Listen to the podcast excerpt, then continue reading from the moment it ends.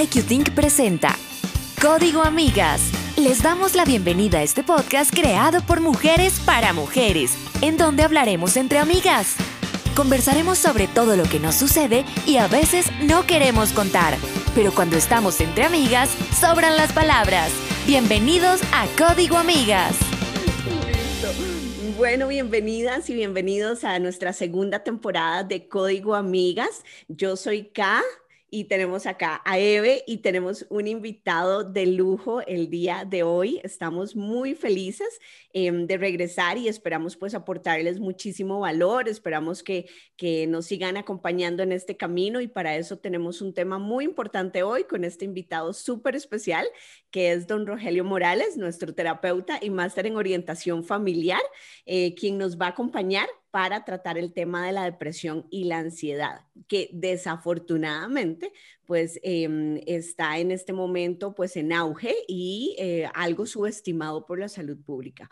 Pero entonces para eso eh, hemos invitado a don Rogelio eh, para que nos aclare algunas dudas y nos comparta algunos tips de cómo podemos manejar nuestra salud emocional. Bienvenido, don Rogelio.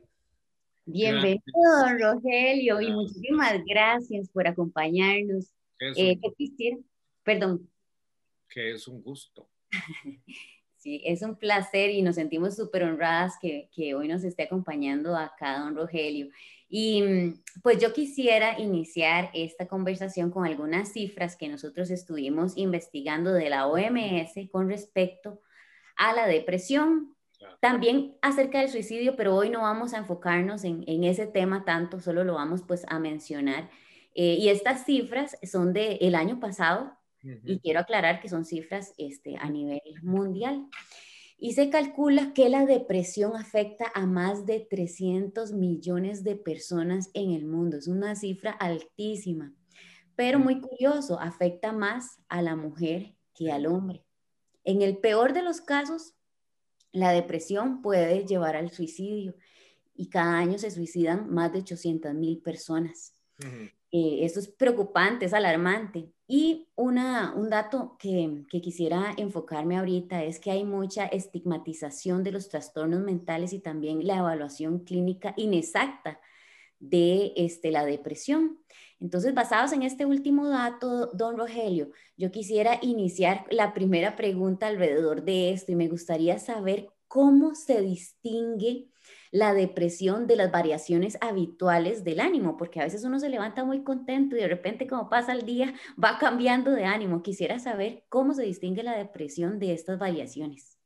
Bueno, esa es la pregunta del millón de dólares, ¿verdad? Porque eh, la gente confunde muchas cosas este, hoy en día porque hemos como yo digo que desarrollado conceptos como muy folclóricos, ¿verdad? Muy populares. Eh, y aclarar esto es fundamental porque eh, a veces uno está bajoneadillo de ánimo, porque está cansado, porque durmió mal, ¿verdad?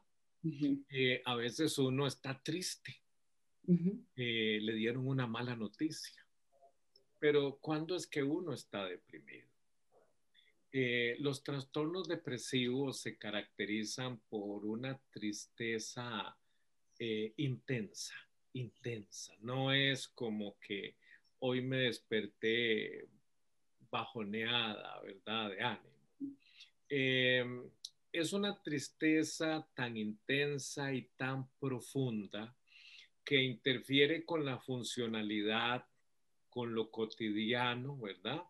Eh, y en algunos momentos también se notará pérdida de interés, eh, una, una, sensación de desánimo bastante, bastante grande. Eso ahora podemos ver un poco como, como más síntomas, si quieren. Precisamente eso le iba a comentar y le quería preguntar también porque mm, eh, en lo que leímos, eh, nos dimos cuenta que, esto tal vez estaba relacionado con algunos padecimientos y quería confirmarle este punto que usted acaba de mencionar. ¿Qué pasa con la pérdida de interés o de energía o incluso este, baja autoestima? ¿Cómo está relacionada la depresión con estos padecimientos? Bueno, em, no es como muy, em, no podríamos como relacionarlo mucho, ¿verdad? Porque podríamos hablar que tiene que ver con algún tema, digamos, em, químico, cuando los niveles de serotonina eh, disminuyen, eh, la persona puede entrar en una depresión, un, eh, elementos estresores durante mucho tiempo donde la persona se carga demasiado, experimenta mucha presión, pero su forma de reaccionar es mediante la tristeza, la depresión, el desánimo, ¿verdad? Em, en los temas de autoestima podríamos decir que si la persona por una baja autoestima se siente muy mal y mantiene esa idea por mucho tiempo, pues puede entrar en una depresión. Más si hay bullying o hay algún acoso laboral o, académico, ¿verdad? Em, no podríamos decir como que hay algo específico, aunque las personas que manejan cierto problema químico, por usar un término, ¿verdad? Pues van a tener esa tendencia. Mm, entiendo, qué interesante. ¿Y hay clasificaciones de la intensidad de la depresión? Por decir algo, que una persona, no sé, que del 1 al 10 está en el medio, tiene un 5 de, de depresión. ¿Hay intensidades? podríamos decir que está leve, eh, una depresión media y crónica, por usar términos que digamos se nos familiarizan a todos, ¿verdad? Em, pero sí podemos decir que puede pasar de algo leve a algo crónico y tal vez se mide como que si duras un mes, ya hay que ponerle atención. Si duras tres meses, lógico que hay que ponerle más atención. Pero si sobrepasa el año, ya entramos en un estado sumamente crítico, ¿verdad? Eh, de ahí vienen pues, las clasificaciones de la depresión, eh, considerando algunas características, algunas condiciones, eh, circunstancias también.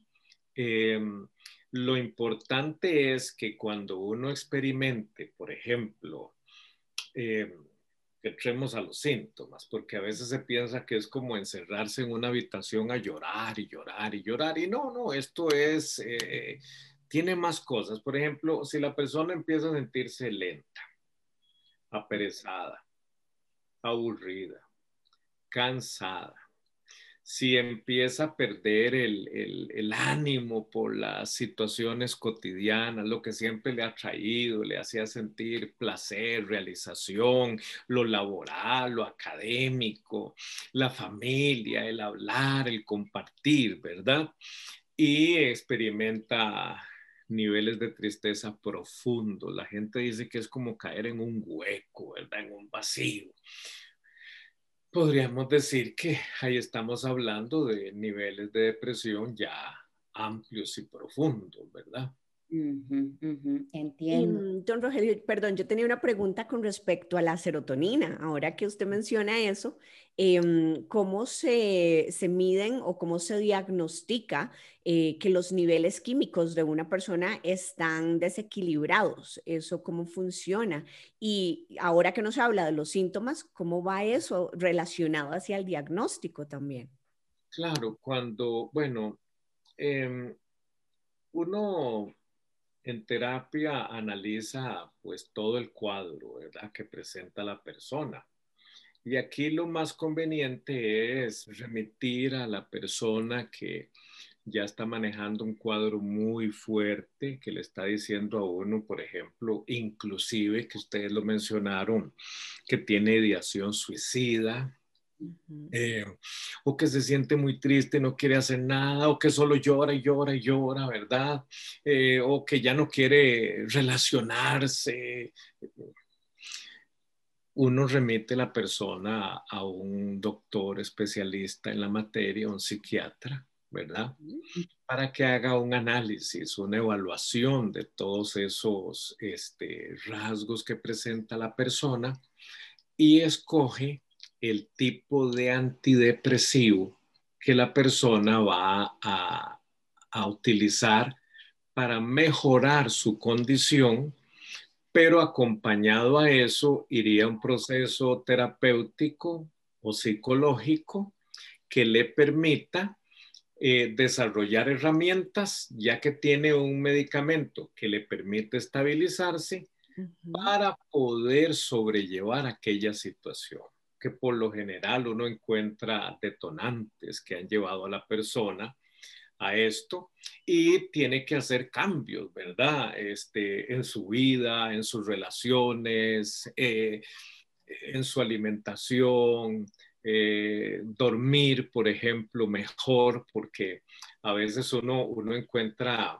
eh, problemas en este sentido químicos de la persona por, por, mal dormir, por una mala alimentación, por un problema de tiroides, eh, etcétera. Entonces, podríamos decir que gracias a Dios en nuestra sociedad tenemos personas especialistas que evalúan eh, este tipo de cosas. Y don Rogelio, ¿cómo se llega a la conclusión que esta enfermedad puede ser hereditaria? Bueno, em, se estudia la familia, ¿verdad? Eh, uno puede encontrar algo como lo siguiente, un modelaje familiar donde la persona aprende a reaccionarle a las diferentes situaciones de la vida con tristeza, como alguien puede aprender a reaccionarle a diferentes situaciones de la vida con enojo o se paraliza, ¿verdad? ¿Por qué? Porque es el modelo que ha visto eh, en la familia. Pero también las condiciones en que ha ha crecido, violencia, abuso, eh, temas de adicciones, ¿verdad? Eh, van a, hacer que la persona reaccione de una manera u otra ante esas circunstancias. Pero por lo general, cuando se hacen evaluaciones, lo he visto con, con amigos psiquiatras, consideran el historial familiar. Entonces, si los abuelos, si los papás han tenido crisis depresivas, entonces fuertes y medicados, por cierto, entonces consideran dentro de lo que le está sucediendo a la persona que consulta eh, la depresión. Eh, me encontré casos donde toda la familia eh, es depresiva. los abuelos, Em, los, em, digamos, hijos de, esos, de esos abuelos, ¿verdad? Luego, este, los hijos de esos hijos y los hijos de los hijos de los hijos. Wow. Eh, es increíble, ¿verdad? Eh, cómo uno puede, digamos, encontrar eso ahí.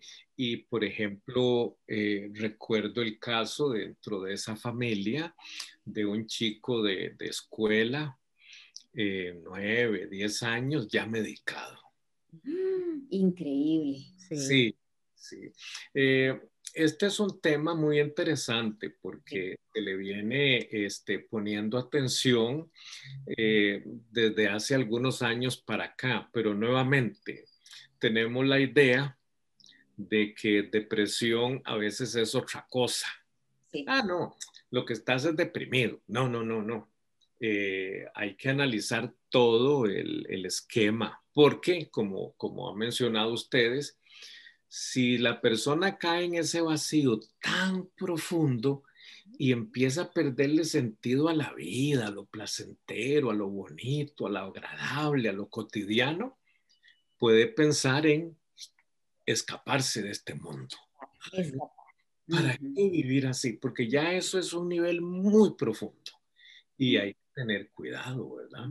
Claro, qué montón de variables y qué interesante este tema porque, como dice eh, usted ahorita que lo estaba mencionando, a veces utilizamos el, el término a diestra y a siniestra sin entender realmente la profundidad de, de la definición.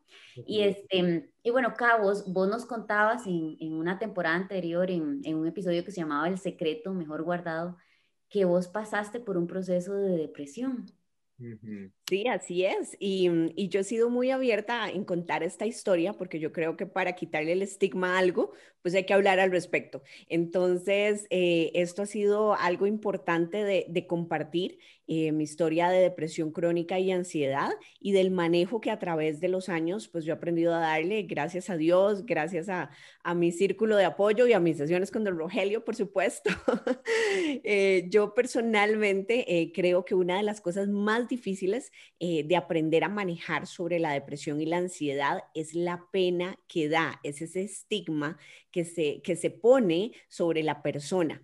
Em, es la vergüenza que uno pasa, digamos, de que si le da un ataque de ansiedad o si está en público y la gente pregunta qué sucede. Em, además, eh, lo que pueden decir en el trabajo, qué pueden pensar de mí mis amigos. O sea, es todo un tema, ¿verdad?, de, de vergüenza y de pena que a uno le genera. Eh, y por eso hablarlo es, es tan complicado. Eh, además, y una de las cosas que comentaba, eh, que comentábamos con Eve cuando estábamos haciendo este, este tema, son las cosas hirientes que a uno le dicen. Son cosas como, por ejemplo, ah, es que usted tiene todo para salir de esto, es que usted debería estar bien. ¿Qué es lo que le falta? Eso es, eso es pura paja.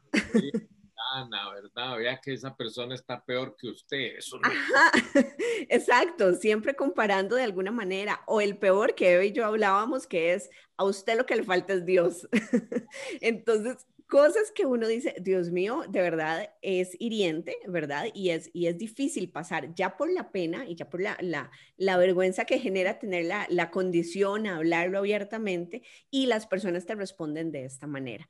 ¿Cuál es la recomendación, don Rogelio, que usted nos podría dar este, para las personas que viven en esta condición, que aún no hablan al respecto y que tienen que enfrentar este, este tema de la, de la vergüenza, eh, tratando de estar mejor también. Primero, un saludo. Ay, no. Tenemos otro invitado especial y de lujo. Las mascotas ayudan mucho, ¿ah? ¿Eh? Qué cosa más bella. Quiere andar encima mío siempre. Ay, qué y él es compañero de las terapias, además. De las terapias. Mira, eso que vos decís es muy cierto, porque las personas quieren ayudar, pero no siempre de la mejor manera, ¿verdad? Este, dar ánimo, dar apoyo, decir cosas.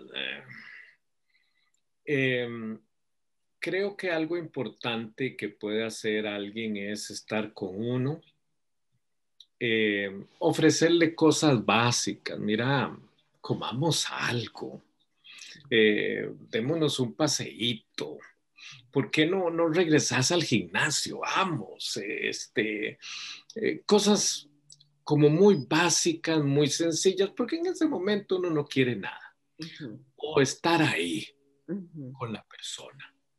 La gente le tiene miedo al silencio, al acompañamiento, pero uno puede acompañar a una persona que está sintiéndose deprimida y buscar maneras que no generen presión o estrés como para ayudarle a, a irse incorporando a la vida. Claro, cuando es muy profunda, la medicación es importante. ¿okay? Eso es fundamental.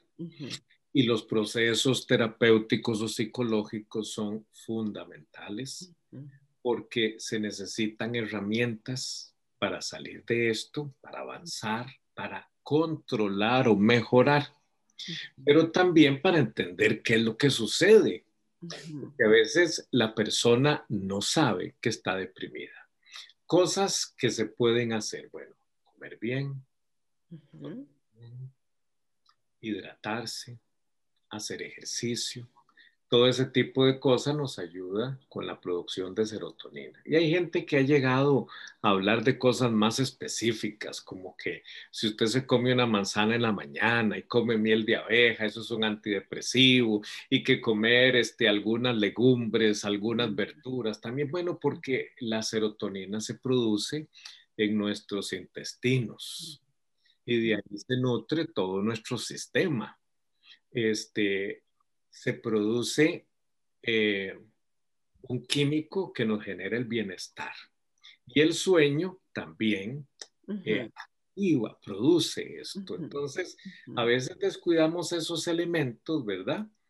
Y nuestro cuerpo entra en un desbalance y tenemos repercusiones.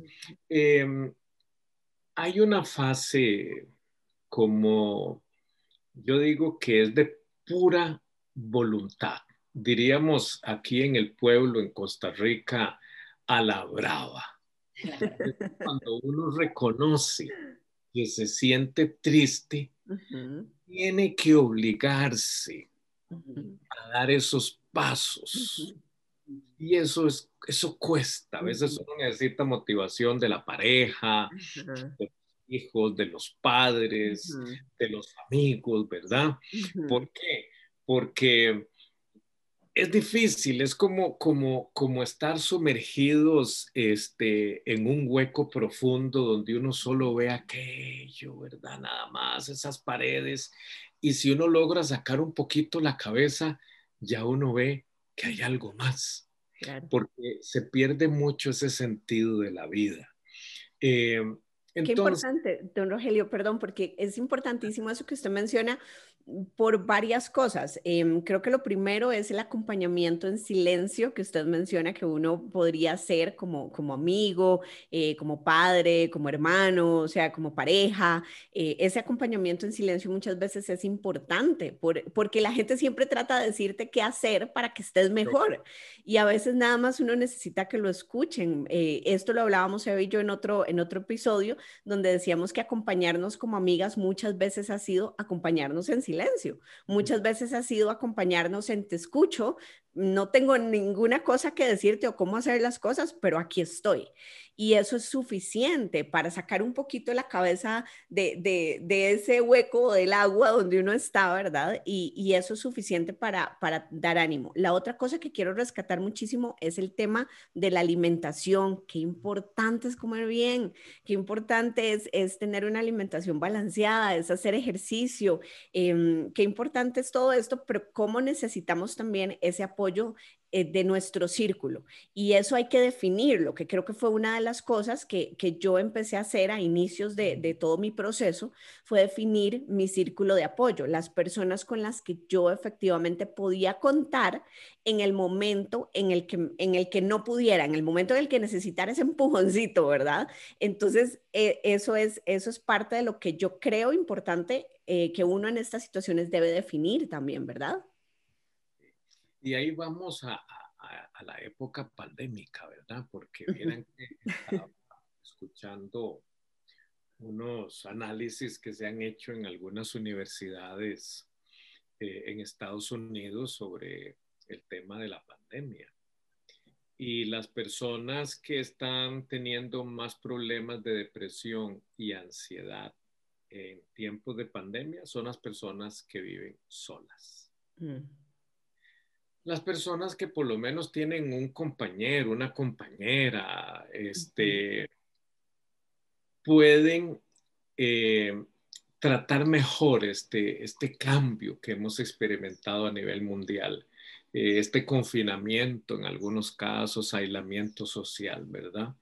Entonces vean qué importantes son esos círculos de apoyo, esos grupos, esa gente, una persona, no hablemos de mucha gente, ¿verdad? Sí. A veces solo hay una persona. ayuda bastante. Y las mascotas, definitivamente ayudan. Veo que cuando yo les enseñé el perrito, todos dijeron, bueno, de es, para que vean que genera algo, algo bonito en la vida de uno. Em, entonces, eso también hay que considerarlo porque estudios que se hicieron en las cárceles de Nueva York hace tiempos por la doctora Barber decían que las personas en prisión no se deprimían o estaban ansiosas por estar pagando una, una pena o cubriendo una condena, ¿verdad? Sino por el aislamiento social. Y este año 2020 se hizo el mismo análisis con personas en confinamiento social por pandemia y eran los mismos síntomas, ansiedad y depresión. El estar privado de relaciones afectivas, sociales, eh, afecta mucho el ánimo de la gente. ¿Y qué podemos hacer en esos casos, don Rogelio? Pues este tema de la pandemia parece que sigue. En algunos de nuestros países es muy continuo el tema del confinamiento. Nos están, por lo menos acá en Colombia, nos encierran de repente 15 días, un mes, este, no podemos ver a nadie, em, podemos salir a las cosas esenciales. Hay, muchos países que están pasando por, por confinamientos intermitentes, por, de alguna manera. Entonces, ¿cuál es ese consejo para manejar em, este confinamiento, porque también el tema que usted menciona individual em, es importante, pero también hay temas donde estamos con la familia o con la pareja y también el confinamiento complica las cosas. Sí, bastante lo complica, ¿verdad? Porque, eh, bueno, si la persona ha vivido sola, es interesante, pero ver el, fenómeno de la cabaña que llaman algunos, que es que dicen, de aquí nadie me saca, yo aquí estoy bien. la pandemia, estoy yo este, en mi charco, ¿verdad? Este, más, yo seguiré aquí. Todo virtual y que me traigan la comida a la casa, todo express, bueno, está bien, ok. Pero hay personas que dicen, ya no aguanto más, ya no puedo. Aparte de que es la misma gente que siempre está viendo, ¿verdad? En casa, y aunque sienta amor por esas personas, pero como anteriormente no se compartía 24/7, que es lo que hace el, el, confinamiento social, ¿verdad? Eso está generando mucho roce, porque habían cosas que se expresaban con amigos como liberar estrés, liberar tensión, salir a hacer deporte, este, ir a tomar algo, comer algo después del trabajo en un ambiente más abierto. Pero ahora todo es en un mismo espacio, sean cuatro paredes de una habitación o sea una casa completa, pero es el mismo espacio. Y esto ya tiene de ahí casi un año, ¿verdad? De que se está generando en, el mundo entero. Entonces, eh, vieran qué curioso, esto está llevando a roces, esto está llevando a que las diferencias se ven muy grandes, eh, a sentir incompatibilidad. Y claro, vamos al punto, si hay una persona que tiene una tendencia a reaccionarle a la vida depresivamente o ansiosamente, de ahí esa va a ser eh, un caldo de cultivo, ¿verdad? Entonces, eh, lamentablemente el estrés de estar pensando, me contagio, no me contagio, si hago esto, me quedo, pero me hace falta la gente, salgo, no salgo, la presión laboral, la presión académica por medios virtuales, eh, el estar compartiendo 24/7 con la misma persona y tal vez con niños, o este, genera mucho estrés. Claro. Todo en un mismo lugar, no hay oportunidad para que el cerebro se oxigene viendo otras cosas o compartiendo con otras personas y muchas, eh, eh, mucha gente eh, entra en crisis. Entonces, vieran que se las trae. Imagínense que en Costa Rica estaba viendo un reporte de la Caja Costarricense del Seguro Social que atendieron casi 1.400.000 personas, decían ellos, con alguna situación emocional. Okay. Ah, una línea especial que se habilitó en el país para temas relacionados con eh, eh, situaciones emocionales. Dice que el 60% de los casos que atendió eran de depresión y ansiedad. y el otro 40, por ahí 35 de crisis de roces familiares. Increíble. Está como muy ligado, ¿verdad? Sí, impresionante de verdad cómo, cómo se han incrementado esas cifras en todo sentido. Yo creo que en todos los países, yo creo que en general, eh, inclusive yo estaba viendo unos, una, unos, unas cifras de que el 20, se han incrementado en 20% los divorcios en, en Europa. Entonces, en, en época de pandemia, hay mucho que podemos hacer como para para empezar a manejar esto, gestionar eh, nuestras emociones de una manera diferente a lo interno, ¿verdad? Em, ¿Cuál sería la recomendación más importante eh, que usted nos podría dar, don Rogelio, para, para poder manejar esta época donde la realidad nos ha cambiado a todos? Es complicado, usted sabe. Es complicado porque podríamos decir que se habla de una de dos cosas principales, que es la depresión y la ansiedad, pero hay más cosas, por supuesto, ¿verdad? No solo eso. Aquí lo mejor, pero lo más difícil es adaptarse a la situación. ¿Por qué? Salud. Salud.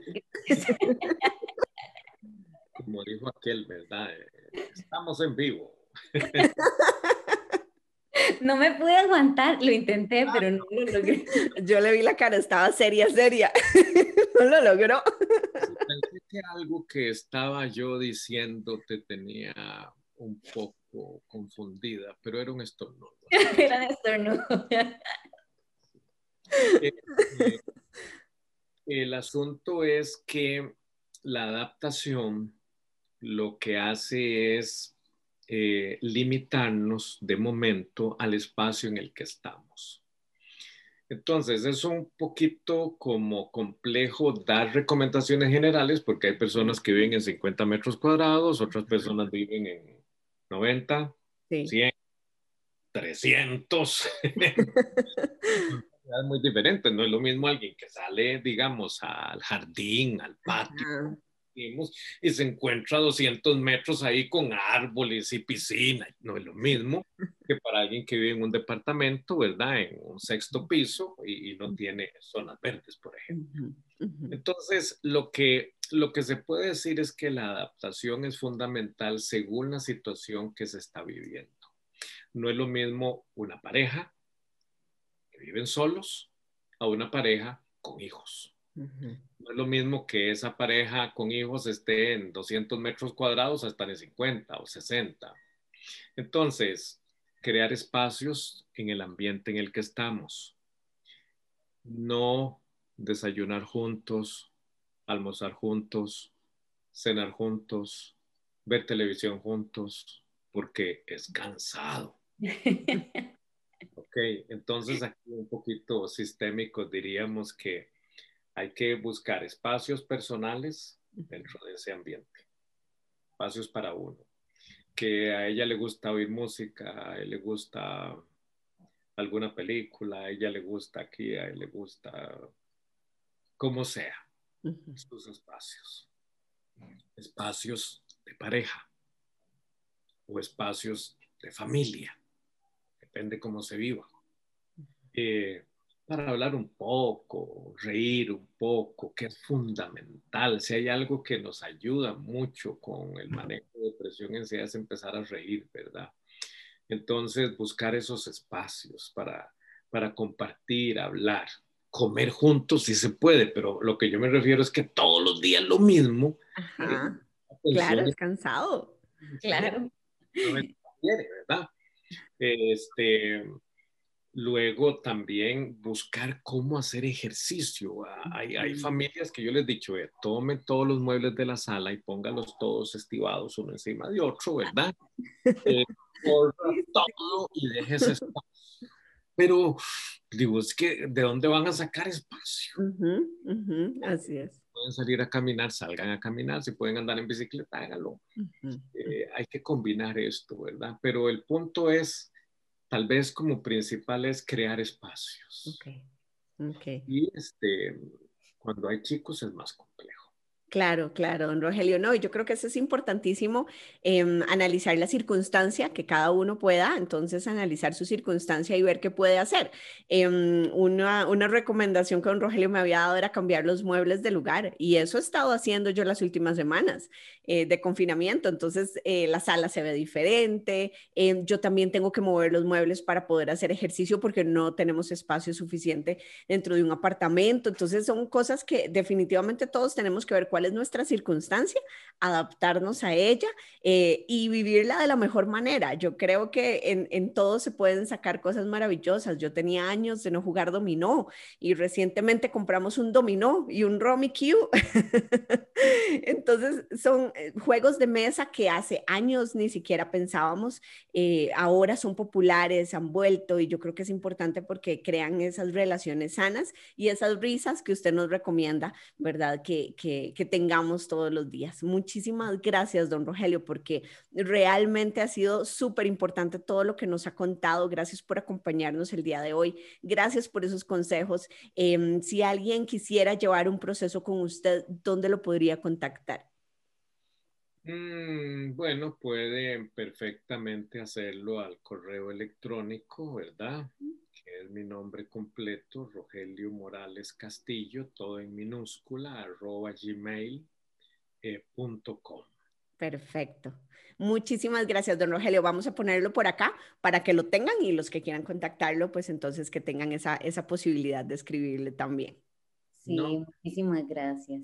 Es un gusto, un placer de verdad poder dar algunos tips porque estos temas son muy amplios. Sí. Y eh, pensar en cada detalle eh, es un poco complejo, pero, pero algo dejamos. Creo que elementos eh, básicos, indispensables, y en algún otro momento sería bueno como ampliar más algunas cosas de estas, ¿verdad? Porque siempre hay, hay muchas preguntas, hay muchas dudas, ¿verdad?